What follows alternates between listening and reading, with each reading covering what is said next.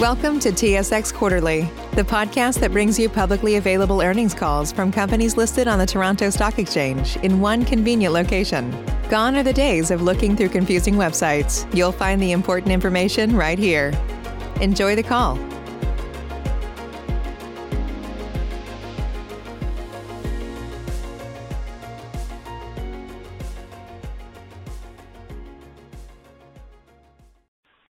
Good morning, and welcome to SunOpta's third quarter fiscal 2021 earnings conference call. By now, everyone should have access to the earnings press release that was issued this morning and is available on the investor relations page on SunOpta's website at www.sunopta.com. This call is being webcast, and its transcription will also be available on the company's website. As a reminder, please note that the prepared remarks which will follow contains forward-looking statements, and management may make additional forward-looking statements in response to your questions. These statements do not guarantee future performance, and therefore undue reliance should not be placed upon them.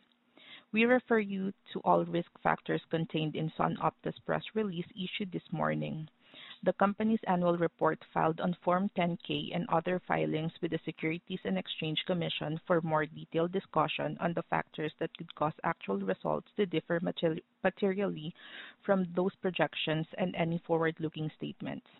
The company undertakes no obligation to publicly correct or update the forward-looking statements made during the presentation to reflect future events or circumstances, except as may be required under applicable securities laws.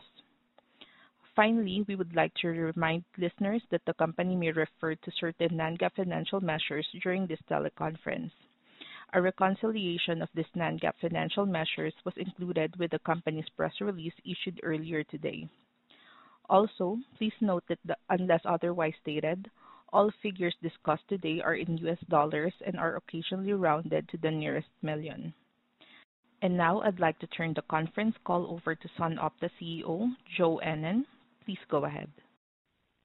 Good morning, and thank you for joining us today. With me on the call is Scott Huckins, our Chief Financial Officer. Before I begin unpacking the Q3 results, let me offer three key takeaways from the quarter. First, given everything going on in the macro environment, it is worth starting out by stating that nothing has fundamentally or structurally changed within our business. Our strategies, priorities, deployment of capital, and expansion plans are all on point. Demand was exceptionally strong, especially in areas like oat base, oat milk, and fruit snacks. Again, underlying the alignment of our priorities and investments with the market dynamics. Second, we saw very strong demand in plant-based, especially in oat, as oat revenue tripled versus prior year.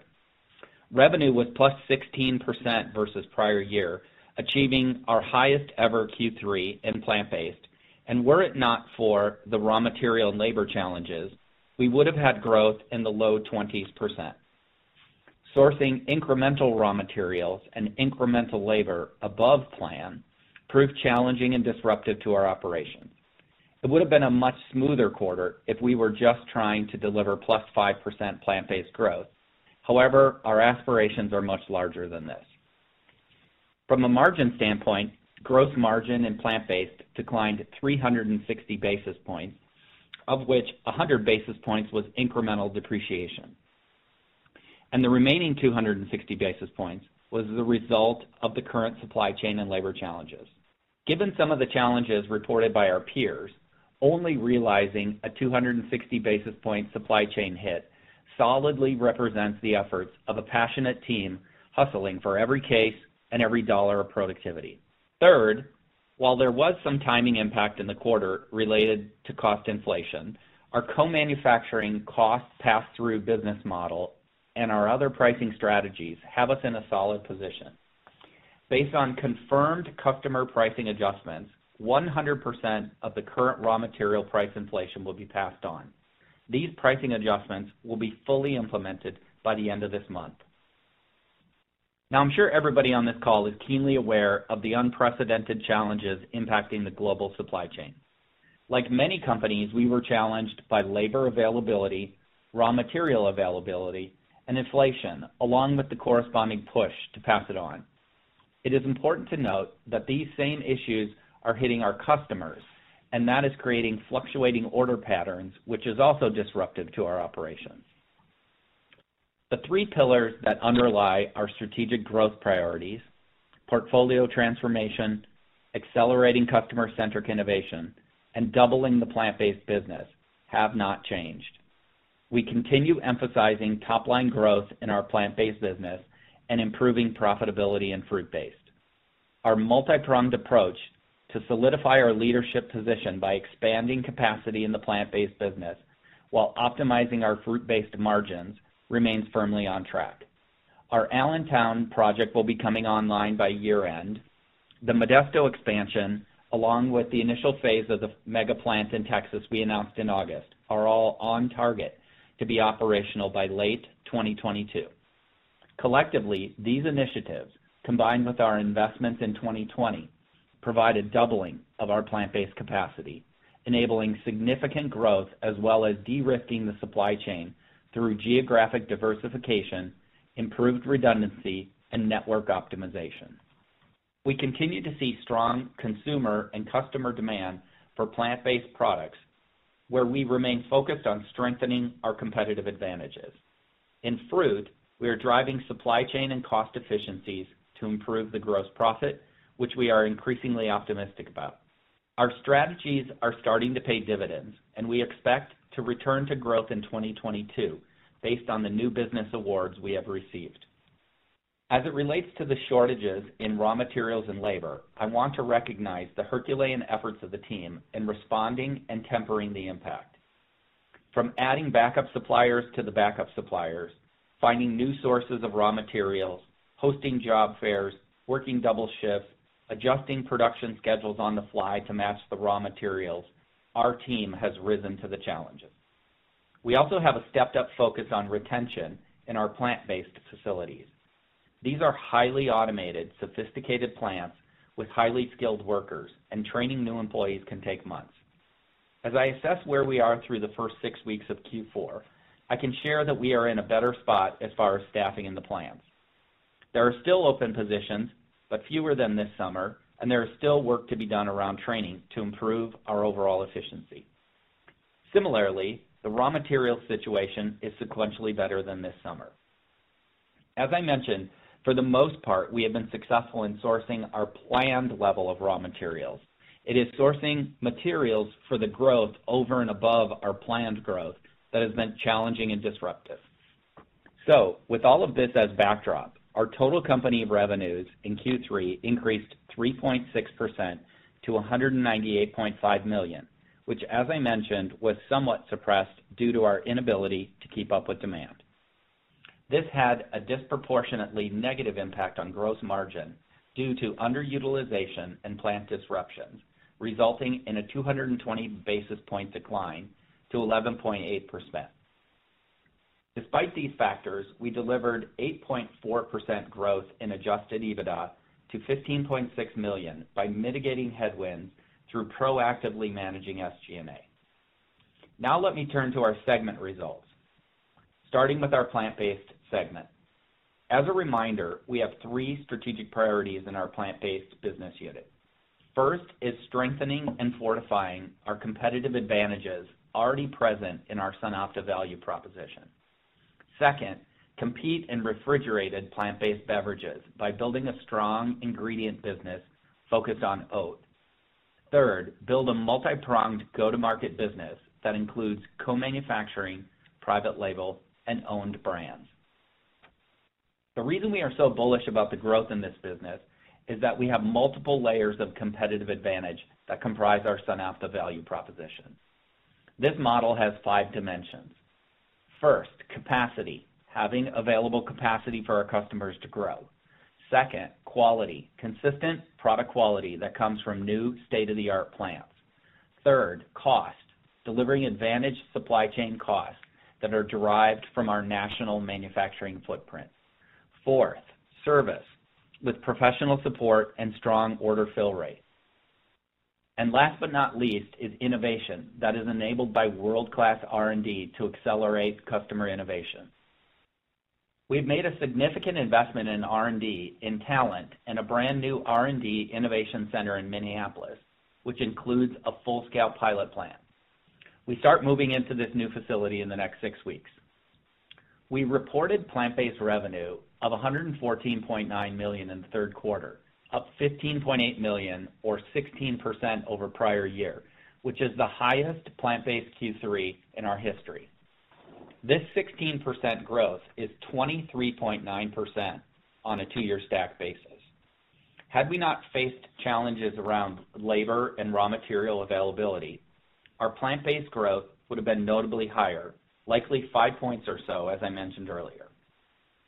Retail scan data for the plant-based milks category shows 6% growth over the last 13 weeks, and compared with 2019, the 13-week growth was 24%.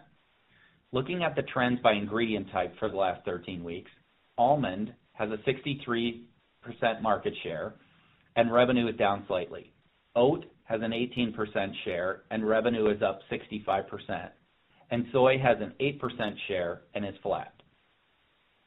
New customers/new business accounted for an impressive 34% of our plant-based growth, with a significant portion attributable to our own brands, Dream, WestSoy, and SOWN. Beyond our brands, we also signed a new two-year contract with a major food service customer to supply chai tea, and we extended our manufacturing agreement for another two years with an existing oat milk customer, which is one of the leading brands in retail oat milk. Revenue from our top five plant-based customers increased 14% during the third quarter, more than 2x the pace of category growth. The majority of this gain was driven by oat-based offerings, which more than tripled. As I mentioned on our last call, the success of our brand partners is a strong marketplace testimony to the quality of the product that is produced by our proprietary oat extraction process, as evidenced by consumers' purchasing behavior and validated in quantitative consumer testing. Being innovation-led is one of our three strategic priorities, and this is a great example of the power of proprietary innovation combined with great brand partners. We have secured long-term commitments from our three largest existing oat customers. When you combine this with strong interest from other major new customers, it is highly likely that we will soon begin construction on another oat extraction facility in the very near future. From a go-to-market standpoint, our owned brands were a key growth driver in the third quarter. Dream and WestSoy, which we acquired in Q2, contributed to growth and performed slightly ahead of our expectations, as did SOWN, our organic oat milk creamer. SOWN was named a 2021 Best New Product by Progressive Grocer magazine, and we are seeing strong velocities and expanding retail distribution. We expect to be in over 3,500 stores by the end of the year. Brands accounted for only 6% of Q3 plant-based revenues, but we are excited by the long-term prospects of our branded portfolio, as in aggregate, it has a more than 1,000 basis point gross margin advantage compared to our core business. As we have communicated for the past two years, our plan is to double the size of our plant-based business. As such, business development is a critical component to realizing this goal. We have several promising opportunities we are working on with leading CPG customers who are significantly expanding their plant-based portfolios. Additionally, now that we have begun construction in Texas, we have initiated the first phase of business development for a brand-new capability for us. This capability is one of the building blocks of our plan to double the business. We will be installing equipment to produce 330 milliliter Tetra Pak beverages. For those not familiar, 330 ml is the size commonly associated with protein drinks, which you see in club stores, gyms, and virtually every other food retail outlet in America. The retail sales for the nutrition beverage segment is approximately $3.5 billion, and we estimate the majority of this is co-manufactured. Clearly, this is a big opportunity for SunOpta, and we are actively engaging with multiple potential customers. We expect to be in production with this new capability in Q1 of 2023. Moving on to our fruit-based segment, where our three strategic priorities are, number one, de-risking the business. which we're doing through geographic diversification, customer pricing programs, and better grower relations. Two, becoming the low-cost operator in frozen fruit through automation, footprint re-engineering, and aggressive actions in right-sizing SG&A. And Three, evolving the portfolio via innovation towards more value-added offerings. We reported fruit-based revenue of 83.6 million in the third quarter, down 9 million or 9.7% over the prior year period. Similar to what you've heard all year, this reduction is reflective of SKU and customer rationalization, along with global shortages in certain fruit types, such as blackberries and raspberries. Declines in frozen were partially offset by fruit snacks, which increased 21%, fueled by growth in both CPG co-man customers as well as retail private label customers. We are seeing very strong demand in fruit snacks across the board and consider this a growth engine for the future. In addition, we have successfully launched smoothie bowl products, which will be marketed across co-manufacturing, private label, and our own branded platform. Based on Nielsen data, the frozen fruit category is basically flat over the last 13 weeks, with private label outpacing branded offerings rising 3%. The fruit snack category is up an impressive 16% over the same time period. Our business grew faster than the category, propelled by strong growth from our top retail customers as well as our top CPG co-manufacturing customers. The focus of the last several months in fruit has been around pricing. To provide some perspective, we have executed significant pricing increases across the portfolio, including with our largest customer. These actions are expected to pass through the entirety of the fruit cost inflation. These pricing actions are material, representing low double digits as a percentage of revenue. In summary, despite all the global supply chain issues, our plant-based segment produced another solid quarter of growth, delivering a record-setting third quarter, more than offsetting declines in our fruit-based business. We continue to work to mitigate the impact of supply chain issues, creating transitory headwinds, and our long-term outlook for double-digit plant-based revenue growth and continued improvement in return on invested capital remains unchanged. We've been winning business with new customers, capturing additional business from existing customers, adding capacity, and expanding our portfolio of products. Coupled with our strong balance sheet, SunOpta remains well-positioned for substantial long-term growth in some of the fastest-growing CPG categories, all of which supports my continued optimism as we continue to focus on fueling the future of food. Now I'll turn the call over to Scott to take us through the rest of the financials. Scott? Thank you very much, Joe, and good morning, everyone. We're excited to report another quarter of plant-based revenue and adjusted EBITDA growth. As Joe mentioned, third quarter revenues of $198.5 million were up 3.6% year-over-year, reflecting strong demand in plant-based, where revenues increased 16%, partially offset by a 9.7% decline in fruit-based revenues due to both the rationalization of marginally profitable SKUs and ongoing shortages of certain fruit varieties. Adjusted EBITDA increased 8.4% to 15.6 million. Gross profit was 23.4 million for the third quarter of 2021, a decrease of $3.5 million compared to the third quarter of 2020. Consolidated gross margin declined 220 basis points to 11.8%. In plant-based, segment level gross margin decreased 1 million or 360 basis points to 16.3%. Lower plant utilization was the primary factor due to supply chain disruptions and labor shortages. This adversely affected plant efficiencies during the third quarter, worth 260 basis points.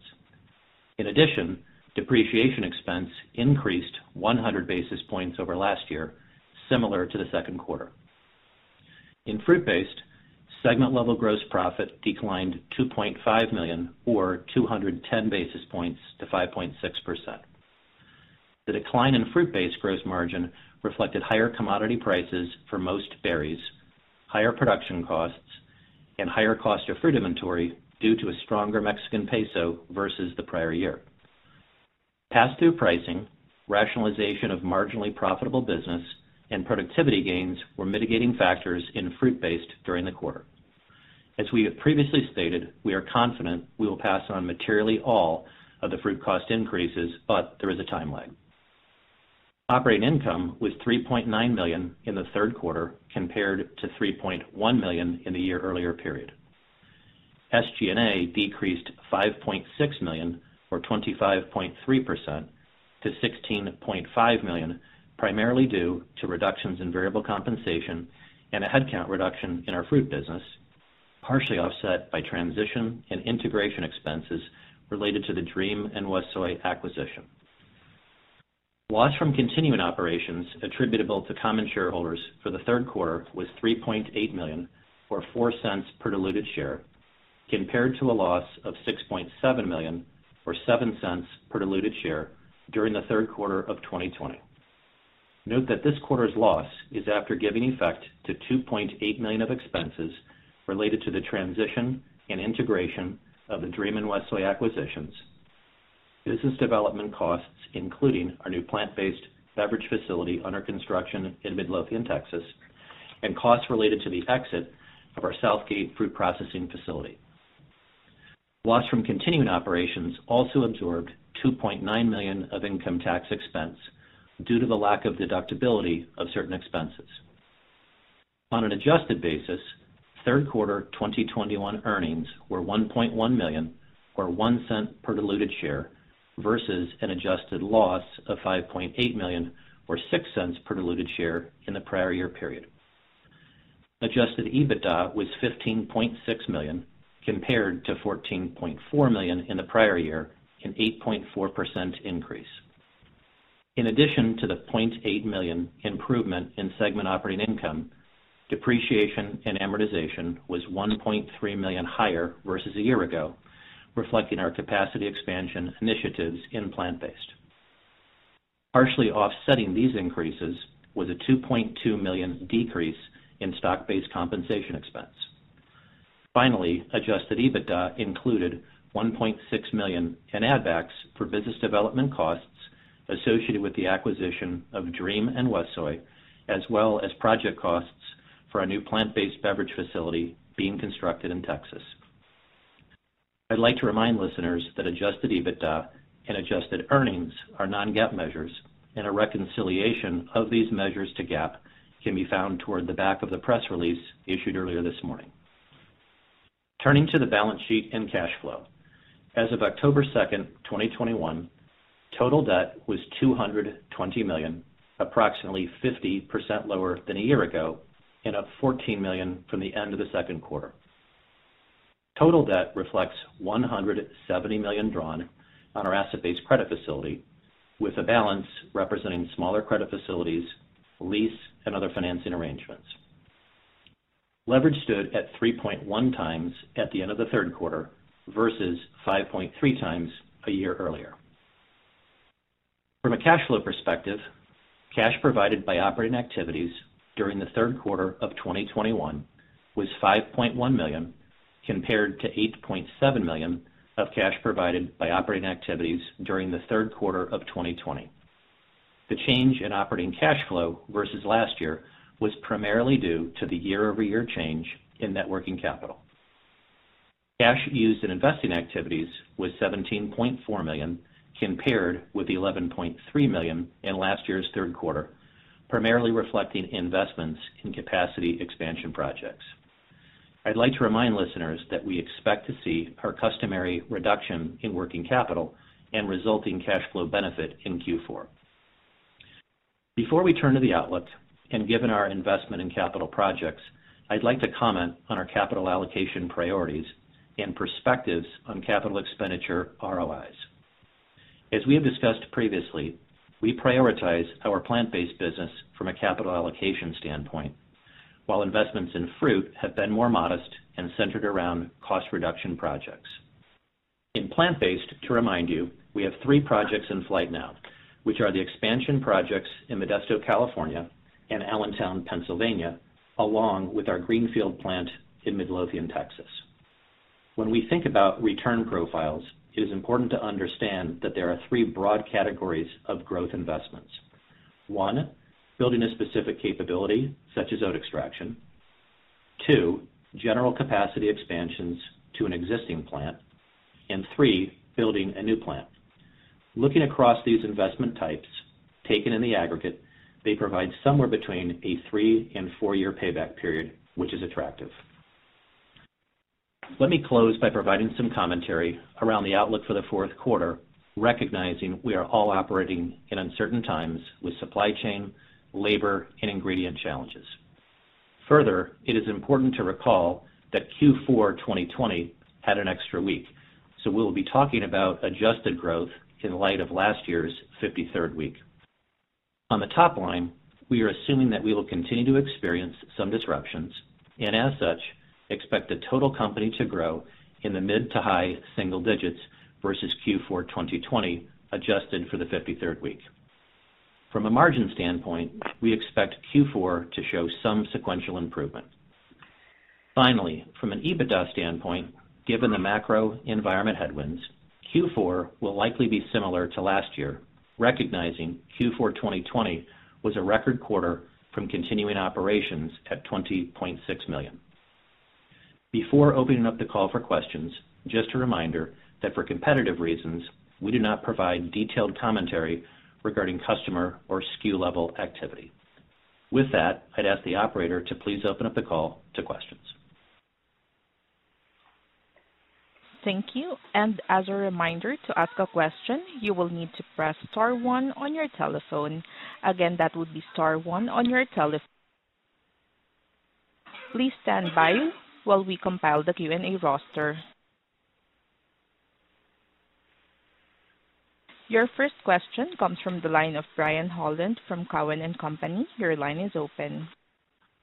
Yeah, thanks. Good morning. Uh, if I could start with um the the Q4 outlook, um, kind of drilling down on the segments here, you talked about sequentially the margins looking a little bit better.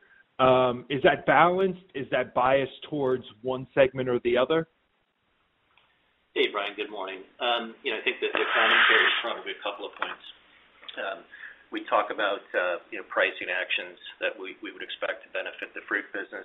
We would also expect you know, a continued mix benefit because obviously the, you know, the growth profiles of the two segments are different. Say goodbye to your credit card rewards. Greedy corporate mega stores, led by Walmart and Target, are pushing for a law in Congress to take away your hard-earned cash back and travel points to line their pockets. The Durbin-Marshall credit card bill would enact harmful credit card routing mandates that would end credit card rewards as we know it. If you love your credit card rewards, tell your lawmakers, hands off my rewards. Tell them to oppose the Durbin-Marshall credit card bill.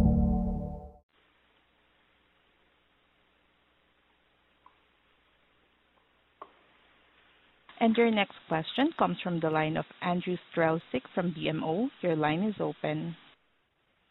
Hey, good morning. Thanks for taking the question. Um, I guess to start on the top-line side, I mean, can you talk a little bit about you know, kind of unpacking between the retail and the food service? You highlighted some of the uh, scanner data numbers, uh, but just you know, curious what you're seeing also on the food service side, how that recovery is shaping up. And you know, last quarter, you made some comments about Uh, your oat milk relationship with one of your largest customer on that side. So so just any kind of confidence around that or how you're viewing any changes around that would be fantastic. Thanks. Uh, yeah, we actually saw stronger growth on the retail side of the business uh, this quarter, um, fueled by you know oat was a strong driver on both sides of the equation, both on retail and food service. Obviously, we were particularly pleased with our triple Uh, of oat milk revenue and continue to see exceptionally strong demand there. Um, you know, as it as it relates to uh, our oat milk business with our largest customer, I would, you know, certainly I don't want to speak for them. I would direct you to their uh, earnings release on October 28th, where they specifically reference adding additional suppliers in oat milk and other categories. I would say, you know, given our confidence in the long-term business that we have in oat milk. Um, you know, that's why we indicated we're initiating construction of a second oat milk extraction facility. Okay. And and then, you know, obviously the focus on oat milk and the numbers you cited around kind of underlying growth in the category of oat milk are tremendous. I was hoping, though, you could maybe elaborate a little on what you're seeing on the almond milk side, even at the category level. I guess, you know, it's the biggest chunk and it was declining. I mean, is that just a function of what we saw a year ago and looking at it on a two-year basis is more appropriate? Or, you know, just kind of does that concern you at all? I'm just curious for your thoughts around that. Um, yeah, revenue was pretty close to flat. Uh, for the. I'm talking retail scanner Uh, data. You know, almond milk is still the lion's share of the category, and revenue was uh, flattish.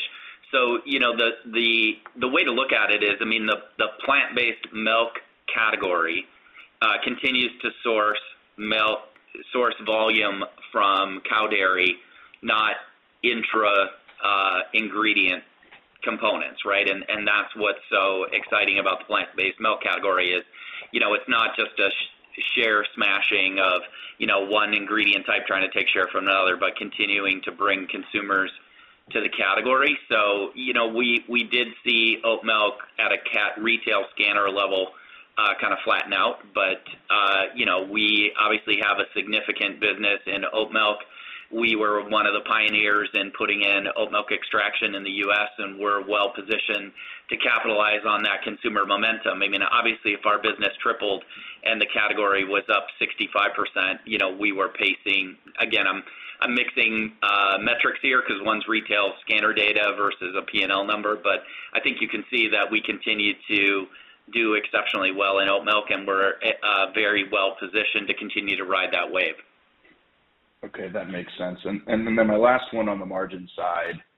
You know, I mean, a number of the factors that you cited are industry-wide and outside of your control. I'm curious if there are things or efficiencies that you're pursuing that we should be considering moving forward as it relates to things that are within your control. You know, the corporate services line, at least the way that we look at it, was much lower than we were anticipating. Um, you talked about some headcount reductions in fruit, and we know that there's ongoing actions there, so maybe there's things around that you can talk about. But I'm just curious, anything that we should keep in mind that maybe you're doing internally, um, or that might be sticky beyond even when the supply chain and other dynamics kind of subside? Thank you. Yeah. Uh, you know, we obviously made um, some reductions in headcount and uh, endeavored to be judicious in our management of operating expenses. Uh, additionally, you know, we've talked on the fruit side of the business um, for several quarters about our initiatives to deploy more automation. Uh, we are deploying more automation in our plant-based plants uh, as well in order to help mitigate some of the pressures uh, around labor availability. Got it. Thank you very much. We have your next question coming from the line of Bobby Burleson from Canaccord. Your line is open. Yeah, good morning. Um, curious with the uh, dialing back of some of the SG&A to kind of offset the gross margin pressure, um, whether or not that was exclusively you know, things that you were already pursuing on the fruit-based business, or if there was any impact on um, you know, plant-based and in particular, uh, you know, any initiatives related to SOWN or your own brands. Morning, Bobby. Um so in terms of the costs, the headcount reduction was was squarely focused on fruit, not plant-based. Excuse me. And uh, you know the balance of it, if you look at the at the press release, you'll see you know a pullback, for example, in stock-based comp. So that was really the variable comp in total. So that was really the the core thrust of the the cost reduction work. Great. Um, and then just on the topic of SOWN, you're at, I guess, 3,500 doors there at this point. Um, any sense for uh, what the doors could grow to over the next year? Um, is this something where you see door count potentially doubling, and is part of what's driving that um, new distribution relationships or new relationships at the end uh, retailer? Yes, it is new uh it is new relationships uh, opening up for us at retail. I mean, we have really strong velocities. Uh, the brand is doing very well on Amazon as well, so we're able to leverage the success there and the ratings that we're um, showing on Amazon to pull through um, and sell against for retail distribution. Um, you know, I'm not prepared to comment on the 2022 end state distribution number. I would say we have a passionate sales team who are out there uh you know telling the story around SOWN, and I would expect significant continued distribution gains into 2022. Especially when you take into context you know, retail resets of categories were somewhat impacted by COVID and the availability of labor to do that. And so assuming 2022 looks a bit more normal, Uh, I think you're going to see increased uh, enthusiasm by the retailers to do major category resets, and that should open more doors for us uh, to bring the SOWN product into retail distribution. Okay, great. And Just one last quick one is, you may have talked about this before, just curious, you know, if is there a plan to add additional SKUs under the SOWN brand? Um, You know, how how many SKUs do you think that uh, you you could add there ultimately? Uh, I think we're up to four. I don't know if we've officially launched it or not, but uh, I guess we will on this call, a salted caramel version. So that brings us to four SKUs. You know, we're going to keep it very focused on organic oat milk creamers for the moment. And you know, really our focus is on driving retail distribution as opposed to SKU proliferation. But we think four represents a nice shelf set for the retailer and for the consumer and offers uh, some good choices within within the brand lineup. Great. Thank you. Thank you. And we have your next question from the line of Jon Anderson from William Blair. Your line is open. Good Morning. Thanks for the question. Um, I wanted to ask about the plant-based business. Um, organic growth in the quarter was 10%, um, which was a bit of a deceleration from 16 in the second quarter. It sounds like most of that was related to the labor and raw material supply issues you described. Um, when do you anticipate uh, that correcting, i.e., you know, labor and supply getting to a point where you can, um, I guess, ship to the full potential of that of that uh, demand in that business?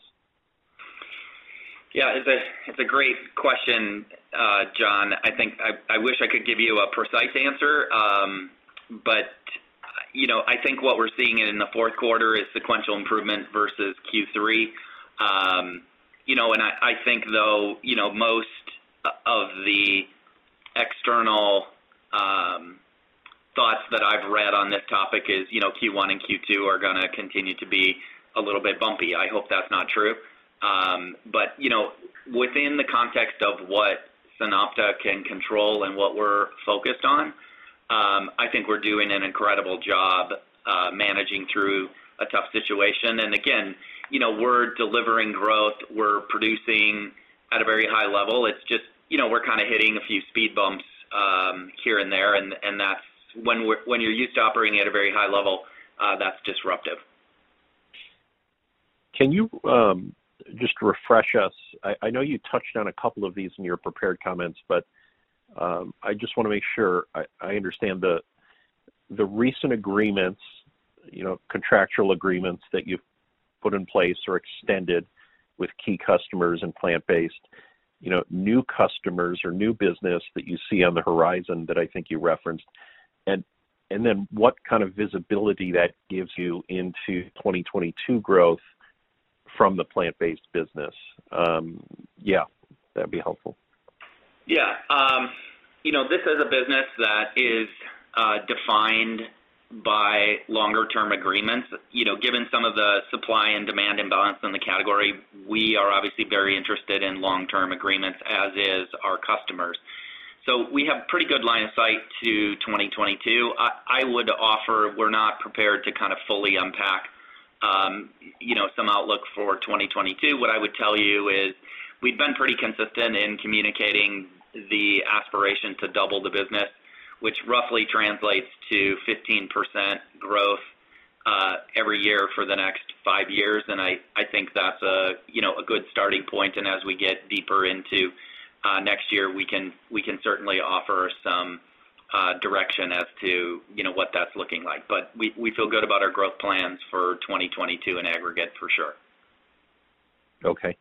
Um, on the oat extraction part of the business, um, I maybe incorrectly assumed that perhaps the the greenfield facility in Texas uh, would take care of some portion of that would be dedicated to oat extraction.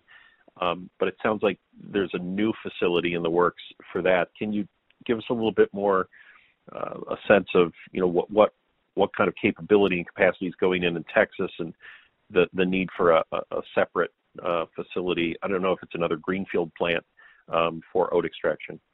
Yeah, it would not be a greenfield plant. Uh, we are still doing an assessment as to whether that goes into Midlothian or whether we put it in Modesto. It's likely to go into Modesto just based on where our customer demand is. Makes more sense. But uh, you know we're doing we're doing that assessment. So between talking about the oat extraction as well as the 330 ml business, we were trying to give a little bit more line of sight to future business development.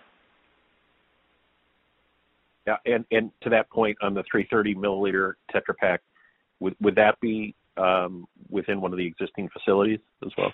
Yeah, that will go into Midlothian. That'll go into Texas. Yep. Yep. Lest you haven't ingrained the name Midlothian into your brain yet. Um, that is our Texas facility, just uh, south of Dallas-Fort Worth. Yep. No, I picked up on that earlier. Um, on fruit, you know, I think someone made the comment, I think Scott might have that, or maybe maybe Joe, was you, that you expect return to growth next year. Um, can you talk about that? Like, what kind of growth are you looking to achieve from that business? What gives you confidence that you know, you can grow um the the top line in fruit you know, in 2022? And then, uh, Just the follow-on to that is you're implementing pricing in fruit. Sounds like that's going in later this month. Um, you know, does that kind of cover the full gap, if you will? And what I mean is, you know, you're experiencing uh, cost inflation on berries, uh, but there are also you know transportation elements that are um, you know inflationary. How do we think about that price increase that's going in? Does that kind of cover the whole nut? And is that in place by um, the end of November? Thanks. Um, yeah, we expect to have all the inflationary factors fully covered by the end of this month. Um, And you know, part of the confidence in growth for 2022, I I would suggest it's two things. Number one, you know, we have certainly endeavored over the last 24 months to significantly re-engineer this business to where we were one of, if not the low-cost producer in the category. And so you know you have a very handy scorecard on that, which is whether you're winning new business or not. So we feel increasingly confident based on the new business awards that we're seeing for 2022, that we are indeed making significant improvements in our overall cost structure on fruit. So between a combination of new business as well as um, revenue increases from the pricing, that is what gives us confidence uh, to suggest that we'll see rev growth in 2022. Okay. Thank you. We have your next question coming from the line of Mark Smith from Lake Street Capital. Your line is open. Hi, guys.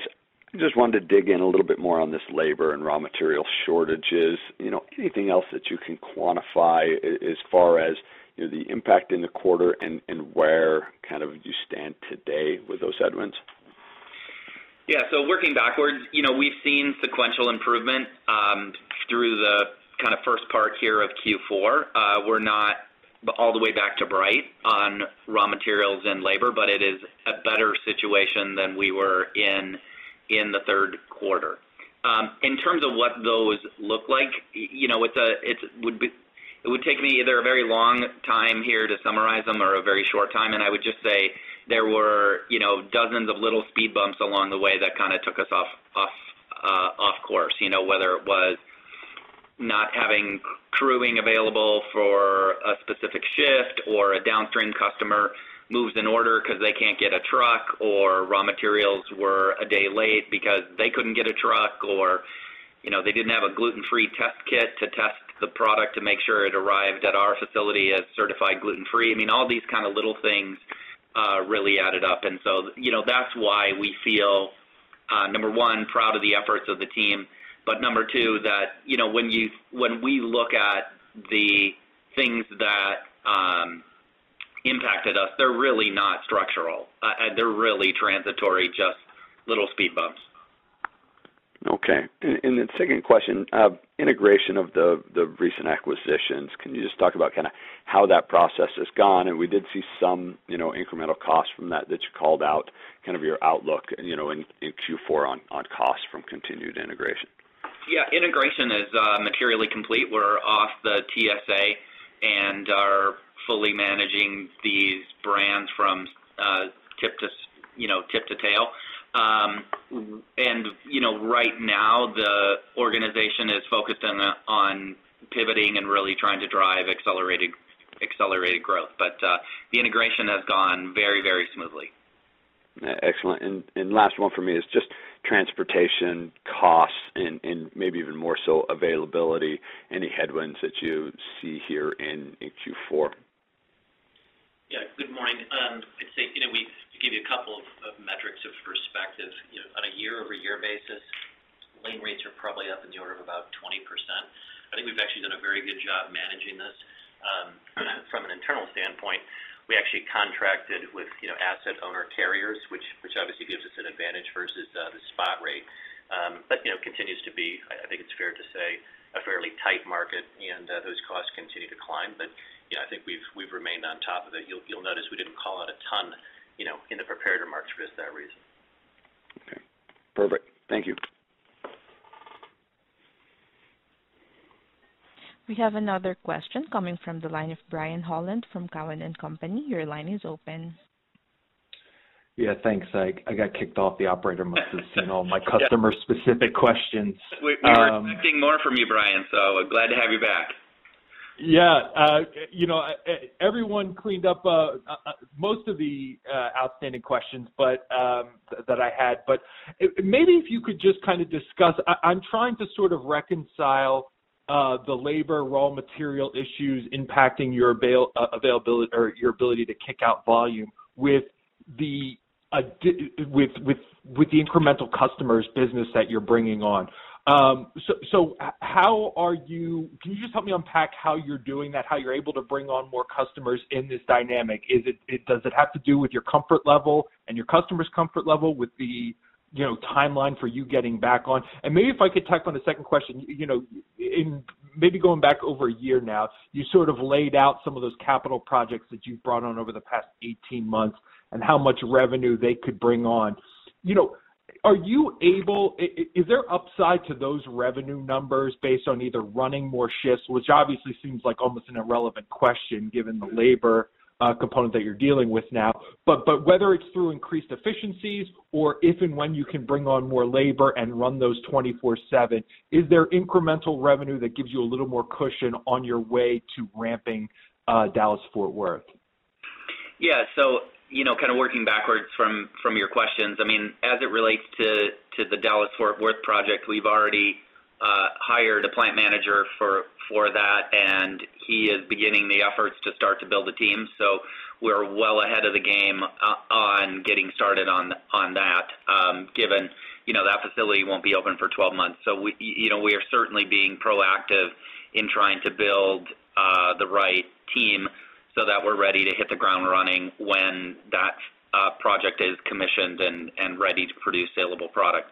Um, you know, as it relates to bringing on new business in the context of some of the challenges, I mean, recognize we grew 16% uh, in plant-based. So really, this is a story of trying to uh, punch above our weight class, if you will, in terms of you know, we had demand that exceeded what we were able to produce.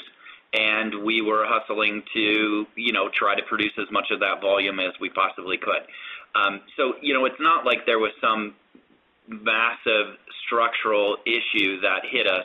It was just you know, a whole series, which everybody is struggling with. I mean, absolutely everybody is struggling. I don't think there's unlimited supply of anything right now, including uh, people or raw materials. And so, you know, as we went into this and we saw a stepped-up demand, you know, we were attempting to drive incremental growth above our planned growth.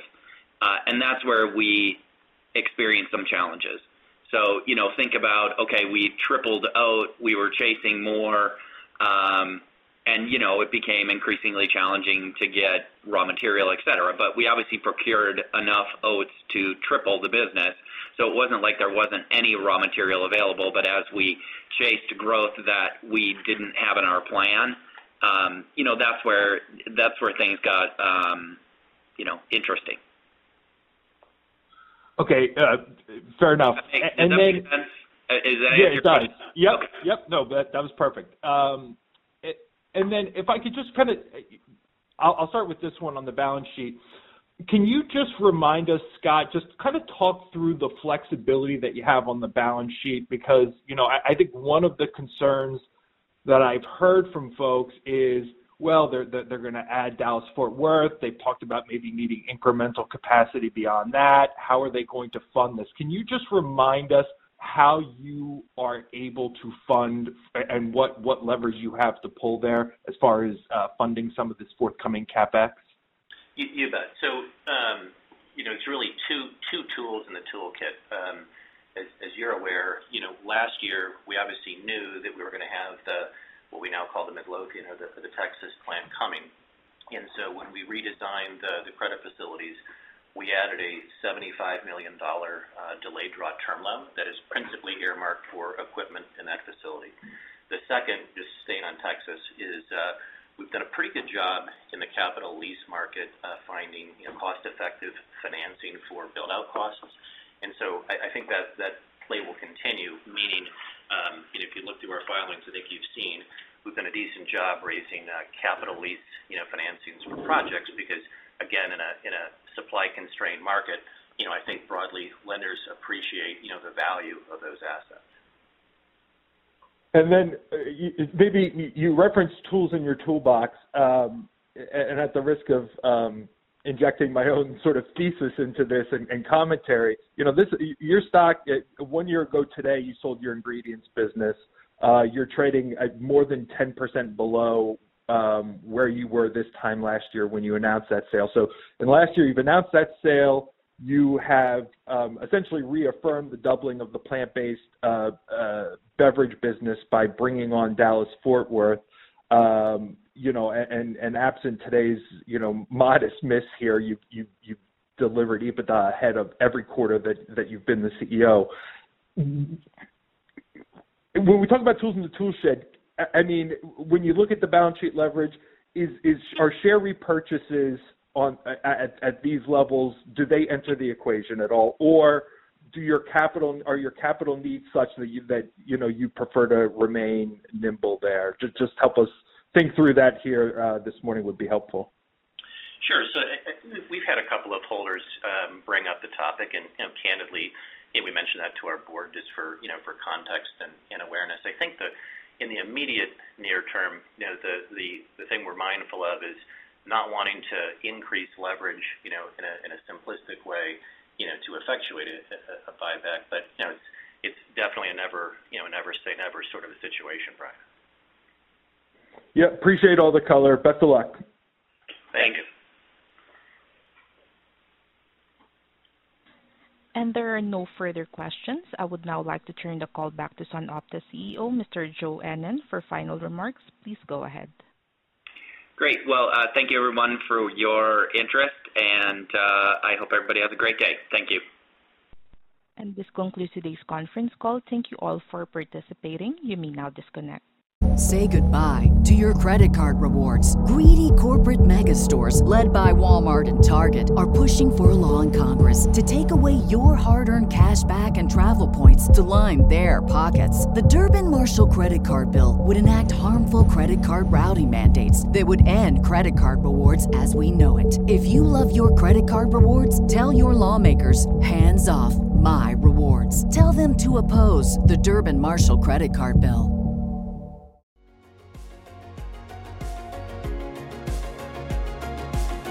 Thank you for listening to TSX Quarterly. If you enjoyed the cast, remember to leave a good rating.